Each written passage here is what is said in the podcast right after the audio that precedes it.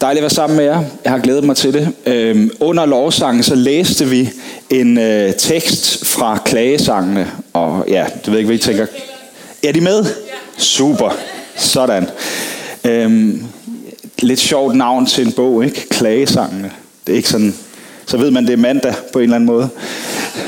Men der, de, det sidste, der stod i den tekst, de læste, det er, at det er godt at vente tålmodigt på, at Gud kommer til undsætning. Ikke? Det er godt at vente tålmodigt på, at Gud kommer til undsætning.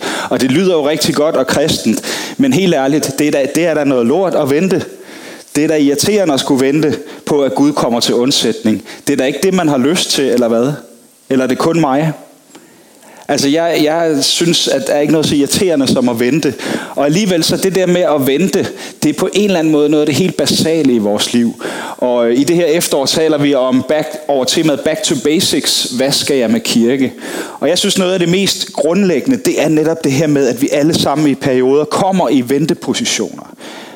Og det kan skabe frustration, bekymring, øh, for fremtiden måske for nogle af os. Men jeg tror også, der er en pointe i, at Gud han kan bruge lige præcis den situation, du befinder dig i nu. Lige præcis den vente situation, du befinder dig i nu, til at udføre sine planer med dit liv. Det er min påstand i hvert fald, og det er det, vi skal prøve at se lidt på i aften. Derfor har jeg kaldt min tale for Guds venteværelse. Og øh, vi skal læse sammen en tekst fra øh, Johannes evangeliet, kapitel 5. Øh, den hedder Den syge ved Bethesda Dam, og det lyder sådan her. Derfor var det en af jødernes, nej, derefter var det en af jødernes fester, og Jesus drog op til Jerusalem. Ved forporten i Jerusalem er der en dam, som på hebraisk kaldes Bethesda. Den har fem søjlegange. I dem lå der en mængde syge, blinde, lamme og krøblinge, som ventede på, at der skulle komme bevægelse i vandet. Til tider får Herrens engel nemlig ned i dammen og bragte vandet i oprør. Den første, der kom ned i vandet, efter at det var bragt i oprør, blev rask, hvilken sygdom han end led af. Der lå der en mand, som havde været syg i 38 år. Da Jesus så ham ligge der og vidste, at han allerede havde været der i lang tid, sagde han til ham, vil du være rask? Den syge svarede, herre, jeg har ikke et menneske til at hjælpe mig ned i dammen, når vandet er bragt i oprør. Og mens jeg er på vej, når en anden i før mig. Jesus sagde til ham, rejs dig, tag din borger og gå. Straks blev manden rask, og han tog sin borger, og han gik omkring. Fascinerende historie, synes jeg. Jeg skal nok vende tilbage til den. Men lad os lige dvæle lidt med det her med at vente. Der er vel i virkeligheden, altså jeg har en bekendelse. Jeg er nok en af de rigtig de dårligste mennesker til at vente. Jeg er ikke super som, som tålmodig som person, og øh, måske kan du identificere dig med det, men det er i hvert fald sådan, jeg har det. Der er ikke, noget, der er ikke meget, der kan gøre mig mere irriteret og frustreret, end at skulle vente. For eksempel, hvis man kører i bil, og der er en bilkø, en trafikkø, og man skal vente i lang tid. Det er irriterende. Eller man kommer i, kender I det, hvis man kommer i et indkøbscenter, og der er bare en lang kø foran. Og helt ærligt, jeg kommer til at stå der i køen og kigge på ekspedienten, og jeg kommer til at stå og tænke, det der, det kunne vedkommende gøre hurtigere. Hvis de nu lige gør sådan her med varerne, så vil det gå lidt hurtigere, og så vil det hele blive lidt mere effektivt. Så kommer jeg nemt til at stå og tænke. Eller, nu er det ikke så ofte, det sker, men kommer man til et fyldt venteværelse, og man ikke har en reservation, det er også mega irriterende. Og her i sommer, der var vi, øh, mig og min kone Gitta, vores yngste datter Johanna, vi var i Legoland. Og det kunne man sige, det er jo en fantastisk ting. At, og det er jo en unik mulighed for mig til at bonde med min datter. Men hvad sker der? Vi står jo der i kø. Jeg ved ikke, om I nogensinde har prøvet at være i Legoland. Men man står i kø for at prøve forlystelserne. Ikke? Og man står jo der, og jeg kan, ikke, jeg kan ikke lade være med at stå og tænke, jeg står og venter en time for at prøve en forlystelse, der var maks et minut det er på en eller anden måde virker det forkert, ikke? Det, det virker som, som tidsspilde, synes jeg. Og det er svært for mig at abstrahere fra. Og da jeg var lille, bare lige en sidste historie, da jeg var fire år gammel, der boede vi, jeg er født og opvokset på Bornholm i Rønne, og vi havde sådan et gammelt hus inde i byen der. Og oppe op ad trappen modsat, der var der sådan en repo, og der lå alle julegaverne. Det nærmede sig jul, og jeg gik op der. Hver gang jeg skulle til mit værelse, så kunne jeg se alle gaverne der. Og en dag, så kunne jeg simpelthen, så kunne jeg ikke dybe mig mere. Jeg kravlede hen på repoet, og jeg begyndte at mærke på de her gaver, og så fandt jeg en. Jeg kunne ikke læse, men jeg kunne genkende mit navn. Og det var sådan en firkantet hård æske. Ikke? Og så tænkte jeg, yes, det er Lego. Det er garanteret Lego. Og, og så tog jeg den med ind på værelset, lukkede døren, sikrede mig, at der ikke var nogen i nærheden, og så åbnede jeg æsken. Og hvad fandt jeg så? Til min store overraskelse, så fandt jeg en, en tom, en æske, en serutæske med strømper indeni. og jeg blev simpelthen så ulykkelig. Jeg var så skuffet.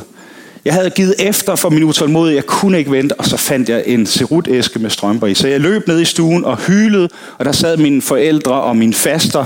Det viste sig så at være min faster, der havde givet den her pakke med strømper.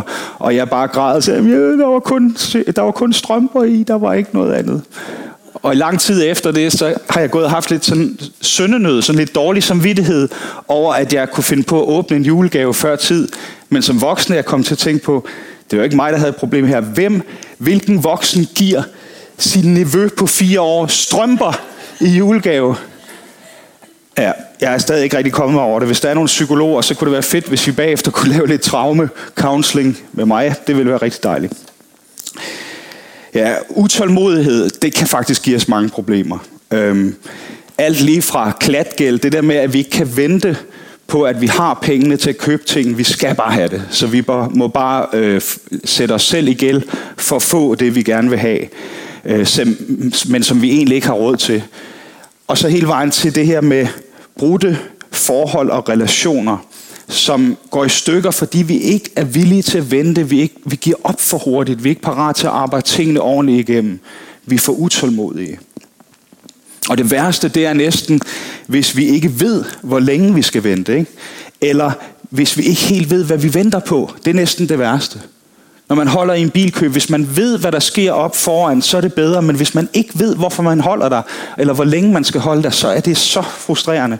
Og sådan er det jo på mange måder i vores liv. Hvis udfaldet er uvist, og timingen er ukendt, så er det næsten umuligt at væbne sig med tålmodighed. Og her kunne man selvfølgelig godt lave en reference til covid-19, fordi på en eller anden måde så venter vi jo alle sammen lidt i uvidshed i den her tid. Vi venter på de nye statistikker, vi venter på morgendagens smittetryk, og det skaber jo mistrivsel og angst, og hos nogen måske endda depression. I vores del af verden er det jo ikke så meget bekymring for, om vi får mad i morgen, som påvirker os i den her tid, men det er den her uvidshed, som præger os alle sammen. I historien her, der kendte alle de syge, der lå der rundt om Bethesda Dam i høj grad til at vente i uvidshed. Alle ventede de på, at vandet skulle komme i oprør. Og når det skete, så var det sådan et kapløb med tiden. Hvem kom først i vandet? Hvem kunne nyde godt af dets overnaturlige helbredende effekt? Og i mængden af syge den her dag i Jerusalem, der spotter Jesus en krøbling, en taber, en sønder. Hvorfor siger jeg det? Det er jo fordi, at på det her tidspunkt var det en udbredt opfattelse, at hvis man led af en kronisk sygdom, så skyldtes det jo enten en fejl, man selv havde begået i sit liv, eller en fejl, en af ens familie eller forfædre havde begået. Altså en form for arvesynd, arvesygdom. Så mennesker omkring ham havde opfattet ham som en stor sønder, en taber. En livslang krøbling, som ikke engang bliver kaldt ved navn i historien. Det, man tager, Johannes tager sig ikke tid til at at sætte navn på ham, fordi han var anonym. På en eller anden måde, så var hans identitet hans sygdom. Han var blot den lamme mand. Og efter 38 år uden, uden at være i stand til at gå, så var hans ben formentlig ikke andet end sådan to tynde, muskelløse vedhæng. De har ikke været brugt i en menneskealder. Den her mand, han har virkelig, kan man sige, trukket 19 i tilværelsen. Ikke? Og øh, jeg ved ikke, om I kender Thomas Holms poetiske sang, jeg har trukket 19, hvis det kunne være, hvis han levede i dag, den her mand, han havde kunne synge med på den sang. Ikke? Og nu vil jeg bare lige citere en, en linje, fordi så kan vi sige, så har vi hørt det i en tale i en kirke.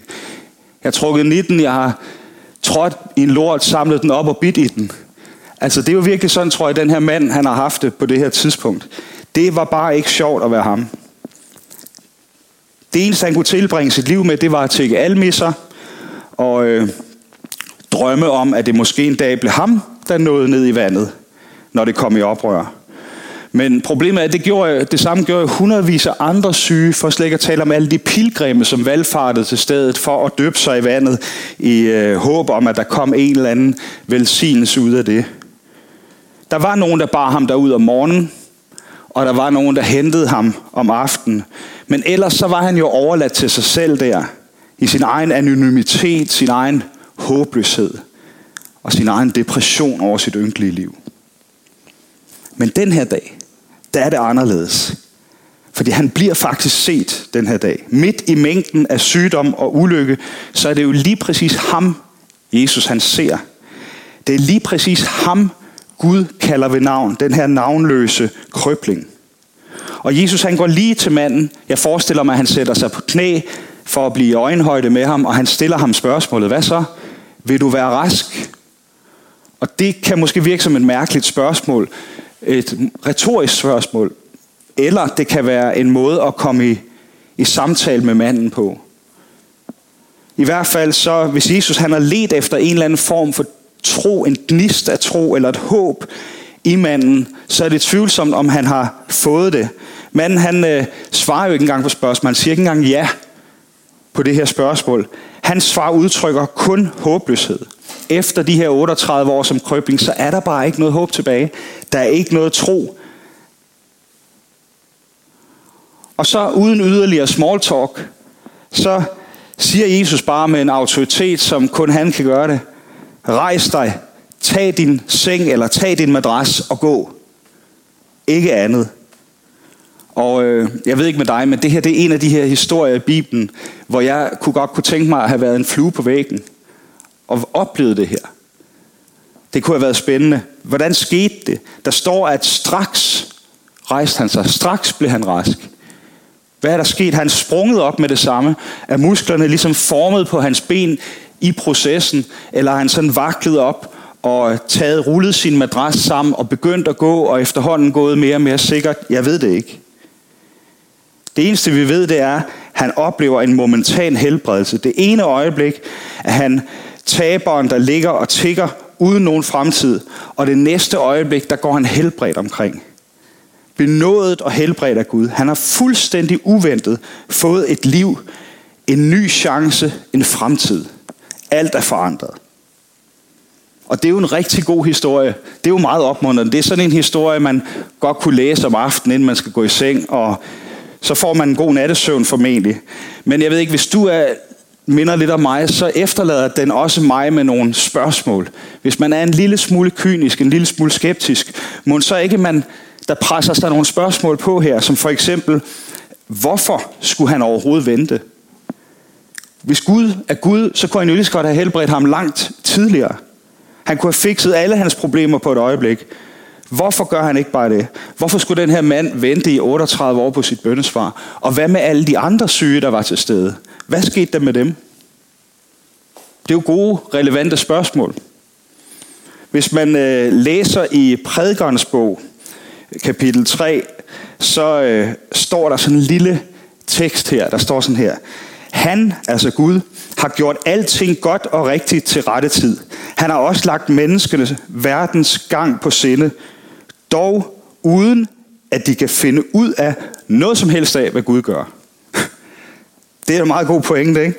Altså, han har gjort alting godt og rigtigt til rette tid. Han har også lagt menneskene verdens gang på sin, dog uden at de kan finde ud af noget som helst af, hvad Gud gør. Og må ikke det lige præcis er rammende for os også. Prædikeren påstår i hvert fald, at vi skal altså ikke forvente altid at kunne forstå Guds timing i vores liv, eller forstå, hvad der foregår i verden omkring os.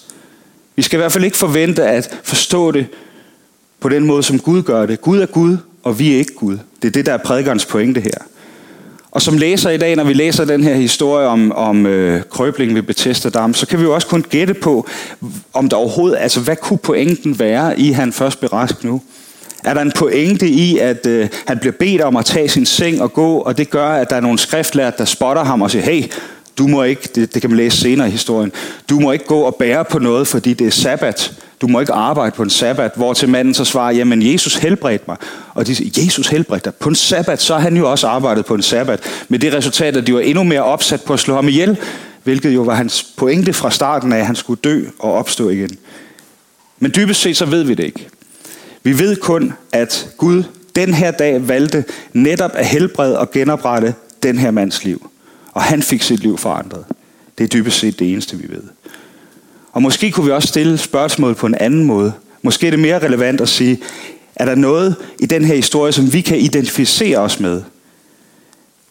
Oplever vi nogle gange at vente? Og brænder vi ind med de spørgsmål, hvorfor venter jeg? Er der et formål? Og heller ikke her kan vi være sikre på at få et fyldeskørende svar. Jeg har i hvert fald ikke komplet svar på de spørgsmål. Men jeg har lyst til alligevel at dele nogle overvejelser med dig, fire overvejelser med dig om, hvordan, eller hvad pointen kan være ved at være i Guds venteværelse, som måske kan hjælpe dig, ligesom det har hjulpet mig. Det første af det, det er, at jeg tror, der er en pointe i, at Guds timing er anderledes end vores. I naturen, der er der en helt naturlig forskydning mellem den tid, vi sår, og den tid, vi høster. Det foregår aldrig i samme sæson, hvis du tænker over det. På samme måde med vores liv. Vores liv har også forskellige sæsoner, og vi kan ikke forvente en umiddelbar gevinst af de investeringer, vi foretager os, så at sige. Prædikeren her, øh, som mange mener er kong Salomon, han siger også et andet sted i prædikernes bog, som jeg tror mange af jer kender, det er ret kendt vers, der siger han, der er en tid til at så og en tid til at høste. En tid til at samle og en tid til at sprede osv. osv. Pointen er, at der er forskellige tider, der er forskellige sæsoner i vores liv, og ikke alle tider indeholder det samme. Og det samme kunne man sige om vores liv i det store perspektiv, vores familieliv, vores uddannelse, vores, vores arbejdsliv, vores økonomi, alle de områder, hvor vi kunne ønske eller længes efter, eller spejde efter forandring. Der går tid fra vi handler, til vi kan begynde at se resultaterne af vores anstrengelser. Det er på en eller anden måde en naturlov. Og det samme gælder i vores relation til Gud. For det andet, så tror jeg også, det er væsentligt i forhold til Guds timing, at der kan altså være en forskel på et nej og et endnu ikke. I Vineyard, der taler vi ofte om, øh, at Guds rige er ligesom det allerede, og det endnu ikke. The already and the not yet. Der er nogle ting, der er sket. Der er nogle ting, vi venter på. I det helt store evighedsperspektiv, så betyder det, at Jesus han er kommet, og så venter vi på, at han skal komme tilbage igen. Men i det helt små hverdagsting, der gælder det også, at der er nogle ting, der er sket, og der er nogle ting, der ikke er sket endnu. Og vi som mennesker, vi lever i det spændingsfelt imellem det allerede og det endnu ikke. Imellem det Gud har gjort, og det Gud kommer til at gøre. Og jeg tror, det er vigtigt, at vi ikke er for hurtige til at tolke ventetid som et nej fra Gud. Det kan også være et vent, fordi nogle andre ting skal falde på plads først. Den lamme mand, han måtte vente 38 år på at blive helbredt. Og da det så endelig skete, så skete det på en meget overraskende måde. Det var slet ikke det, han havde ventet. Han spejtede mod Bethesda-dam, der havde han ligget og holdt øje med vandet i 38 år, for når det kom i oprør, og se om han kunne være den første, der kom ned. Han har simpelthen brugt et helt liv på at spejde efter det vand der. Og når der så endelig sker den her længe ventede forandring for ham, så kommer den fra en helt uventet kant. På en helt overraskende måde. Og det er måske også en pointe for os nogle gange, at det vi spejder efter, det vi længes efter i vores liv, jamen det kan være, at Gud han gør det på en anden måde. Det kan være, at vi er så for fokuseret på noget, vi forventer skal ske, at vi overser, at han er i gang med noget andet i vores liv. For det andet, så tror jeg også, der er en pointe i, at vi forandres i venteværelset. Når vi befinder os i Guds venteværelse, så er det ikke kun fordi Gud er i gang med at forberede noget omkring os.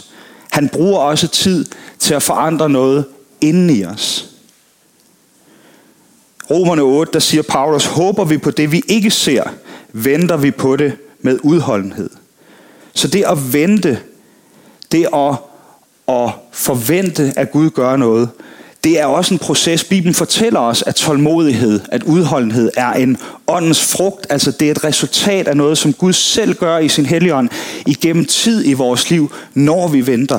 Det er faktisk, når vi venter, at den største udvikling sker.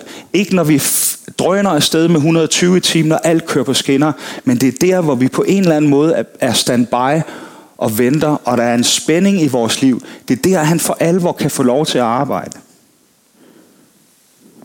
Ventetid udfordrer os, men det udvikler os også.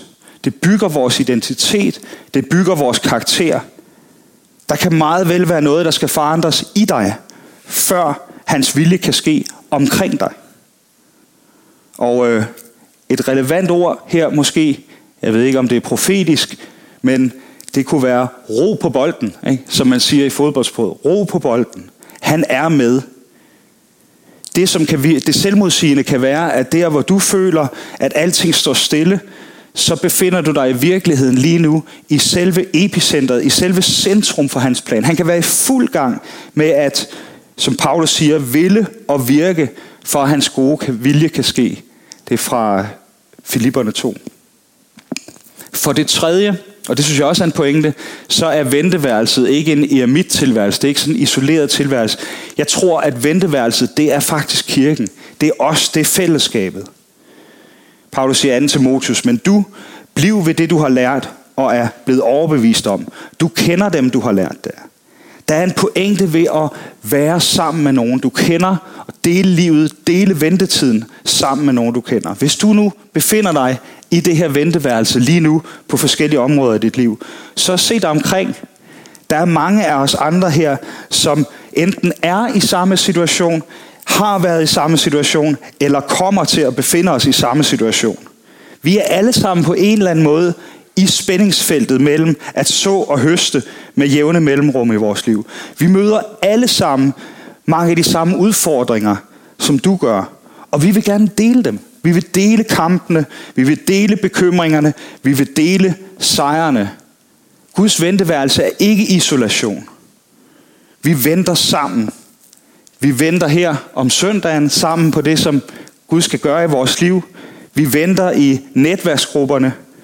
Vi deler kampe og sejre med hinanden. Og hvis du synes, du er ved at blive skør, så lad være med at trække dig gå hjem og sætte dig og se øh, konspirationsteorier på nettet. Det bliver bare mere skør af. Kom og vær en del af fællesskabet. Del dit liv sammen med os. Find en trøstende skulder, eller få et opmuntrende råd fra en, der har været der selv. Søg forbøn. Lad, lad folk få lov at tale ind i dit liv. Det kan være Gud, der bruger mennesker til at tale profetisk ind i dit liv nogle gange. Og jeg er overbevist om, at der er ikke en netværksgruppe her i kirken, som, hvor man ikke tager sig tid til at bede for hinanden, til at trøste og opmuntre hinanden, og til at dele livet med hinanden. Det er vores, en af vores store pointer med de her fællesskaber. Og til dig, som, som er ny her, eller som gæst, og overvejer at være en del af den her kirke, så vil jeg sige, øh, giv os mulighed for at inkludere dig. Det kan godt tage lidt tid,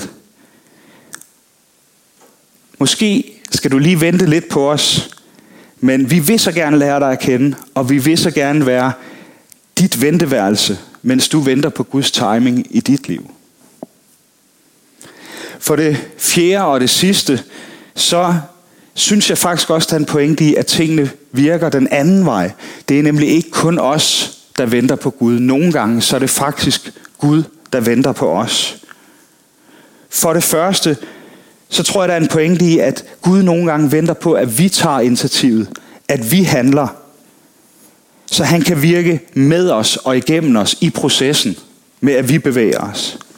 Jeg vil bruge en illustration. Hvis du er på vej et eller andet sted hen på din cykel, eller i din bil, hvad der nu passer bedst til dig, øh, så, så længe du er i bevægelse, så har Gud mulighed for at lægge sin hånd på dit cykelstyr, eller lægge sit hånd på dit ret, og hjælpe dig i den retning, som han gerne vil have, at du skal komme. Men hvis du parkerer bilen, eller hvis du slår bremserne i og holder stille med cyklen, jamen så kan han ikke hjælpe dig vel. Så kan han ikke lede dit liv, fordi der er ikke nogen bevægelse. Og jeg tror faktisk, der er en pointe i, at Gud han ønsker at virke i os og igennem os, når vi bevæger os. Når vi er i proces med at orientere os ud mod andre, når vi bevæger os ud mod andre mennesker, når vi har fokus på at hjælpe og opmuntre hinanden her i fællesskabet, når vi er i bevægelse i vores liv, jamen så kan Gud faktisk bedre lede os og vejlede os i den retning, som han vil. Så nogle gange så venter han også på os. Det er ikke bare, venteværelse er ikke bare sådan en passiv venten, hvor vi sidder stille med korslagte arme og venter på, at Gud på et eller andet tidspunkt skal råbe os op. Nej, venteværelse, det er aktiv spejden. Det er aktiv bevægelse. Og for det andet, og det her det er måske mest til dig, som, øh, som ikke selv vil sige, at du er troende, eller, eller du måske i hvert fald har haft dit fokus alle mulige andre steder end på Gud. At Gud er faktisk også en Gud, som, som venter på dig, som spejder efter dig, som opsøger dig. Jesus han bruger en del spalteplads i øh, evangelierne på at prøve at forklare, hvem Gud er i relation til det her. Han bruger billeder som, at Gud er en far, der står og spejder efter sin søn, og når han ser ham i det fjerne, så løber han ham i møde. Han glæder sig til at møde ham. Han bruger også billedet med herren som, eller manden, som inviterer til fest. Og øh, der er nogen, der melder afbud, der er nogen, der har travlt med alle mulige andre ting, men han bliver ved med at sende sine tjenere ud og invitere folk. Han inviterer ravl og krat, så at sige, fordi han vil have sit hus fyldt. Der er ingen, der er uværdige til at komme med til festen. Han opsøger, han inviterer folk med til festen.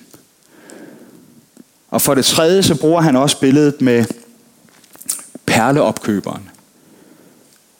Jeg tror, nogle af jer har hørt, vi har hørt en historie om den kostbare perle, og vi har fået det beskrevet som et billede på, øh, at vi får en kostbar perle fra Gud. Vi får Guds rige i vores hjerter, så at sige. Men jeg tror også, man kan vende billedet om. Perleopkøberen er Gud, og han leder efter den kostbare perle, som er dig.